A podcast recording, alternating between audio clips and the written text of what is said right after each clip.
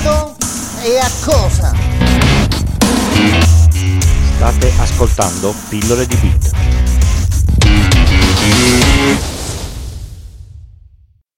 Ciao a tutti e bentornati all'ascolto di Pillole di Bit. Ovviamente non posso tenere nascosto l'argomento della puntata di oggi, oggi parliamo di blockchain, prima o poi avrei dovuto parlarne, me l'avete chiesto in tanti, ho studiato un po' e vediamo se riusciamo ad ottenere una puntata accettabile. Innanzitutto, prima di cominciare la puntata, ringrazio tutti quelli che mi hanno fatto la donazione in cambio degli adesivi, ho spedito già una serie di adesivi e alcuni sono già giunti a destinazione per fortuna grazie poste e quindi ringrazio tanto Luigi, Giovanni che dona tutti i singoli mesi, Giorgio, Roberto, Simone, un altro Giorgio, Davide e Luca. Vi ringrazio tantissimo, non vi ho chiesto il disclaimer per, cioè non vi ho chiesto la firma dell'accordo privacy per mettere il vostro nome e cognome, quindi spero vi vada bene anche essere nominati solo con il nome.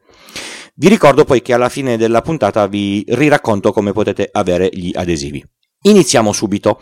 Cerchiamo di farla facile, vedo di provare a farla capire a chi non capisce niente di economia come me. Infatti per eh, farla ho immaginato questa cosa qua e l'ho immaginata facile. Allora, innanzitutto, la blockchain serve a fare qualcosa?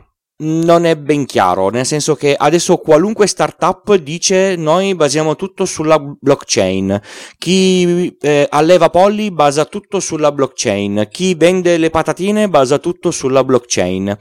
Ecco, la blockchain serve a tutte queste cose, ma non lo so. Trovate un bellissimo link nelle note dell'episodio che vi spiega un attimo se, se la blockchain può servire oppure no al vostro business. Ma come funziona? Partiamo da un esempio pratico. Io ho un amico a cui devo dare 50 euro, lo incontro un giorno e gli do 50 euro. Lui se li mette in tasca e dopo un mese torna e mi dice senti ma tu mi devi dare ancora 50 euro. Come gli dimostro, a parte che è una pessima persona, che gli devo dare, cioè che gli ho già dati 50 euro? Diventa difficile. Allora facciamo così. Io scrivo un foglio dove dico ti ho dato 50 euro. A chi lo devo dare questo foglio? Chi lo, chi lo deve mantenere? A un ente terzo, per esempio a una banca. Il problema è che la banca, uno, ovviamente queste cose non le fa gratis, e la seconda cosa è che potrebbe darmi fastidio il fatto che la banca sappia tutte le transazioni che io faccio, oppure la banca sa tutte le transazioni che vengono fatte e che la coinvolgono. Magari non è una cosa che io voglio che si sappia. Allora, che cosa faccio? Io prendo sempre questo amico, gli do i 50 euro, facciamo due fogli, un foglietto per me e un foglietto per lui e, siamo tutti contenti. A questo punto lui va a casa sua, falsifica il foglietto e torna e mi dice guarda me ne devi ancora 25. E sì, non è l'uomo più simpatico del mondo ma comincia a essere un po' macchinoso gestire questa, questa cosa qua. Allora che faccio? Coinvolgo una terza persona che non è né una banca né è una persona che conosciamo entrambi. Facciamo tre foglietti, uno lo tengo io, uno lo tiene eh, questo mio eh, amico che tanto amico non è e uno lo tiene la terza persona. Questo mio amico, che amico non è, corrompe la terza persona e gli dice: Senti, falsifichiamo i nostri due foglietti, ci facciamo dare degli altri soldi e metà me e metà per te. E così io sono un'altra volta quello che resta con le, con le tasche vuote. Ma quindi cos'è che potrei fare io per evitare che tutto questo accada e che io non abbia la conferma che ho dato mie, i miei soldi al mio amico che proprio amico non è? Immaginiamo che ci sia un servizio nel mondo che dice guarda, ogni transazione che tu fai, fai una quantità di foglietti altissima 10, 100.000, 10.000, 100.000 e la dai a tutti quelli che partecipano a questa rete. E come funziona? Tutte queste persone mantengono il loro foglietto. Per l'amico stronzo, adesso diventa difficile andare a corrompere 100.000, 200.000 persone che hanno tutta questa informazione. Quindi finisce che questa transazione che è stata fatta è dimostrata e non è più cambiabile. Il problema è che adesso tutte queste persone devono gestire tutte le transazioni che vengono fatte tra di loro e questa cosa porta ad avere una catena di transazioni o una catena di blocchi. Abbiamo definito cos'è la blockchain. In termini pratici come funziona? ogni persona, adesso parliamo della, delle criptovalute, ma la blockchain si può applicare davvero in un sacco di, al- di altri casi. Ogni persona ha un portafoglio. Il portafoglio non è altro che un libretto al portatore, che è una lunga stringa di caratteri esadecimali, quelli che tutti quanti vedete con, con i numeri da 0 a 9 con le lettere da A a F. E per poter aprire questo portafoglio c'è una lunghissima password, normalmente composta da una quindicina o una ventina di parole diverse, quindi molto difficile da, da, da scoprire nel portafogli ci sono dei soldi, quindi da qualche parte in tutta la blockchain c'è scritto che in questo portafogli c'è questa quantità di valuta. Quindi è un libretto al portatore, ma soprattutto è un libretto al portatore di cui non si sa chi è questo portatore, ma si sa esattamente quanto c'è dentro. Nel momento in cui io voglio fare un trasferimento di denaro con un altro di questi libretti, con delle tecniche all'interno della blockchain, io dico che dal libretto mio, il 122, al libretto del mio amico stronzo, il 125, sposto 50 euro. Questa transazione viene registrata da tutti quelli che gestiscono la blockchain e quindi tutti quanti sapranno data e ora del libretto 121 mio e il 125 che, che è avvenuta questa transazione. Nessuno sa però chi è il proprietario del 121 e del 125. A questo punto abbiamo una quantità enorme di computer che registrano tutti quanti la stessa transazione, che ne mantengono uno storico e quindi se uno di questi computer muore Ovviamente lo storico non viene perso, anche se ne muoiono tanti di questi computer, lo storico non può essere perso e tutti quanti devono mantenere questo storico, quindi chi ha il portafoglio sul proprio PC ha tipicamente 60 giga di spazio occupato che è la quantità di transazioni in Bitcoin fatti dalla nascita del Bitcoin fino alla morte del Bitcoin stesso. Ancora non è morto e quindi questa catena continuerà a crescere sempre di più. Il problema è che tutti dicono queste eh, criptovalute sono assolutamente anonime. È verissimo, nessuno sa di chi è il portafoglio 125, ma tutti quanti sanno il portafoglio 125 che transazioni ha fatto e con chi le ha fatte. Per esempio, quando vi bloccano il PC con un bellissimo CryptoLocker e vogliono dei soldi con il Bitcoin, si pensa che si danno dei soldi e non si saprà mai a chi vanno dati. Ecco, se voi date i vostri soldi, quindi vi create il portafogli, ci caricate dei bitcoin dentro lì, passate a quell'altro portafogli, ci sono dei sistemi su internet che sanno, anzi che monitorano questi portafogli. Quindi, visto che la blockchain è pubblica, si può vedere quanta gente sta versando soldi dentro quel portafogli e devo essere sincero, quando questi signori vorranno convertirli in valuta vera, non potranno fare altro che dire che quel portafogli, attraverso questa società, ha convertito in valuta su un conto corrente, su una carta di credito, in contanti presso quello sportello,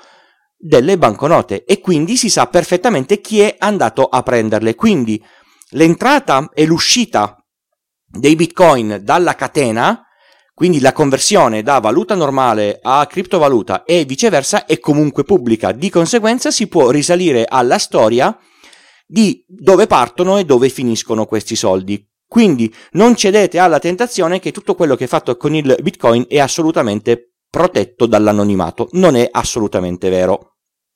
Ci sono delle criptovalute molto più anonime, ma la tecnologia poi qua diventa molto più difficile, io non saprei raccontarvela. Come si fa a usare la blockchain per altre cose che non sia la criptovaluta? Immaginiamo l'allevamento del pollo. La tal catena di supermercati dice noi garantiamo con la blockchain che il pollo è allevato, macellato e preparato in, in Italia. Ogni sistema, cioè ogni attore della catena del pollo scriverà dentro questa blockchain cosa succede quando e resta scritto su tutti quanti i computer che compongono questa blockchain. Essendo computer pubblici, è difficile andare a correggerli tutti per falsificare questa cosa qua. Ci sono anche delle blockchain private, ma non ne capisco molto il senso perché se io faccio una blockchain di 10.000 computer, ma tutti quanti miei, ci metto poco a cercare di, di falsificare. Li falsifico tutti e sono a posto. Che cos'altro si può fare con la blockchain? Per esempio, si potrebbe tranquillamente prendere e fare una specie di scalata. Poi tranquillamente n- non si fa, ma se io faccio una modifica fasulla all'interno della blockchain sul mio computer, il sistema di verifica di tutti gli altri computer se ne accorge e si accorge che io ho una blockchain fallata. Ma se io riuscissi a convincere il 50%, il 50% più uno dei computer che compongono questa blockchain a scrivere questa mia transazione fasulla, diventerebbe reale. Quindi questo è un possibile attacco che si può fare a una blockchain. Adesso parliamo del minare Bitcoin. Mettiamola così, la cosa è un po' complessa, accettatela per come ve la racconto oppure andate a cercare di studiare come funziona. Praticamente tutte queste transazioni devono venire validate da qualcuno. La validazione avviene tramite operazioni matematiche molto com- complesse e il ringraziamento per questa validazione è la generazione di bitcoin sul tuo borsellino. All'epoca quando bitcoin è partito minare bitcoin era una cosa molto economica e a saperlo prima ha fruttato tantissimi soldi. Adesso minare bitcoin è assolutamente anticonveniente, nel senso fatto, fatto qualunque calcolo dovete comprarvi dei sistemi che minano perché con la vostra CPU o con la vostra GPU non ce la fate, serve, serve roba molto potente. Dovete comprare dei sistemi ASIC. Questi sistemi ASIC costano anche 4, 4.000 dollari. Poi dovete comprare eh, l'alimentatore e questi sistemi ASIC consumano 2 kW l'uno e quindi c'è bisogno di corrente. Fatti i dovuti conti, vi assicuro che vi conviene comprare dei bitcoin piuttosto che minarli. Non ne vale la pena perché il costo della corrente, almeno qui in Europa, è più alto del valore dei bitcoin che vengono minati. Poi l'algoritmo di gestione e di creazione dei bitcoin fa sì che mano a mano che si va avanti nel tempo sia sempre più difficile minare bitcoin nuovi.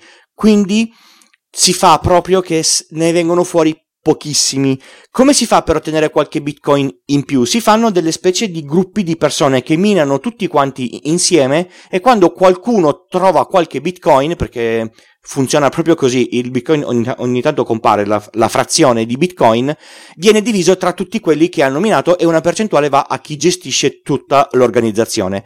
È successo più e più volte che questa cosa venga trattata male e quindi chi gestisce l'organizzazione si porta via tutto quello che è stato minato. È successo anche che per evitare di tenersi il portafoglio sul proprio PC, che magari poi si fanno danni e si fa come quella persona che ha buttato l'hard disk con non si sa quanti bitcoin che valevano veramente milioni e milioni di dollari ed è andato a cercarlo in discarica senza mai averlo trovato, non so se è una leggenda metropolitana oppure è vero, ma comunque è un esempio che calza se voi perdete il, il vostro portafogli è un casino, soprattutto è anche un casino tenerlo su due computer. 60 giga su ogni computer fanno comunque un discreto peso.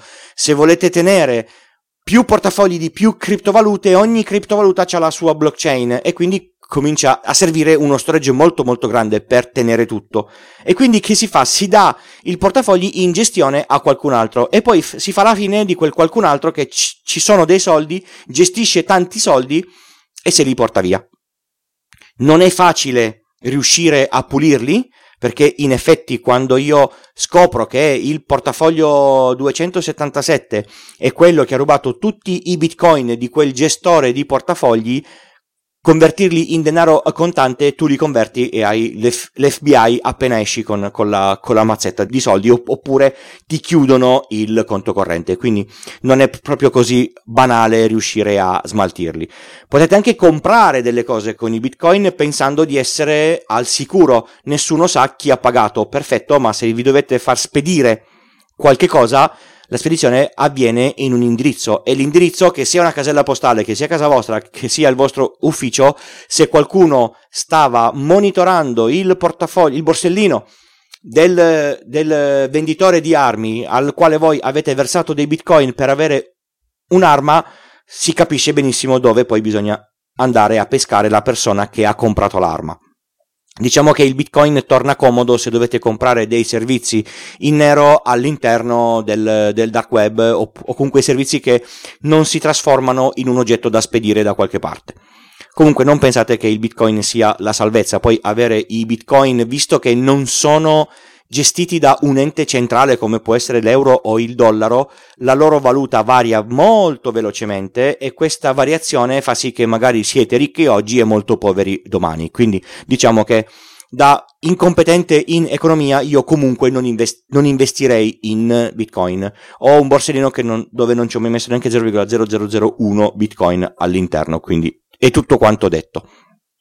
Allora, a questo punto direi di avervi fatto un'introduzione al sistema di blockchain, almeno sapete di che cosa si parla quando sentite di parlare, ah ho fondato questa nuova startup basata sulla blockchain e potete capire se hanno detto una fesseria oppure no. Vi ringrazio per l'ascolto e vi ricordo che sono ancora disponibili degli adesivi, se volete gli adesivi sul, sul sito pilloledibitcoin.primadelite slash sostienimi, potete compilare un form, mi lasciate l'indirizzo che io userò promesso solo per spedirveli, ve li metto in uh, busta e ve li e ve li mando. Avere degli adesivi io ve li regalo in cambio di una donazione per il, per il podcast e i soldi che recupero li uso solo per mandare avanti questo podcast. Vi ringrazio tanto ancora a chi ha donato e a chi ha ricevuto gli adesivi, grazie tantissime e ringrazio chi vorrà farlo nei prossimi giorni. Ci sentiamo alla prossima puntata. Ciao! Pillole di Bit è un podcast tecnologico breve e alla portata di tutti, prodotto e realizzato da Francesco Tucci. Se questo podcast ti piace, condividilo con i tuoi amici e scrivi una recensione su iTunes. Il podcast si può ascoltare su una qualunque app per podcast, su iTunes, su Spreaker, su Spotify e su TuneIn. Trovi tutte le informazioni per partecipare, donare e contattarmi al link www.pilloledibit col punto prima dell'it.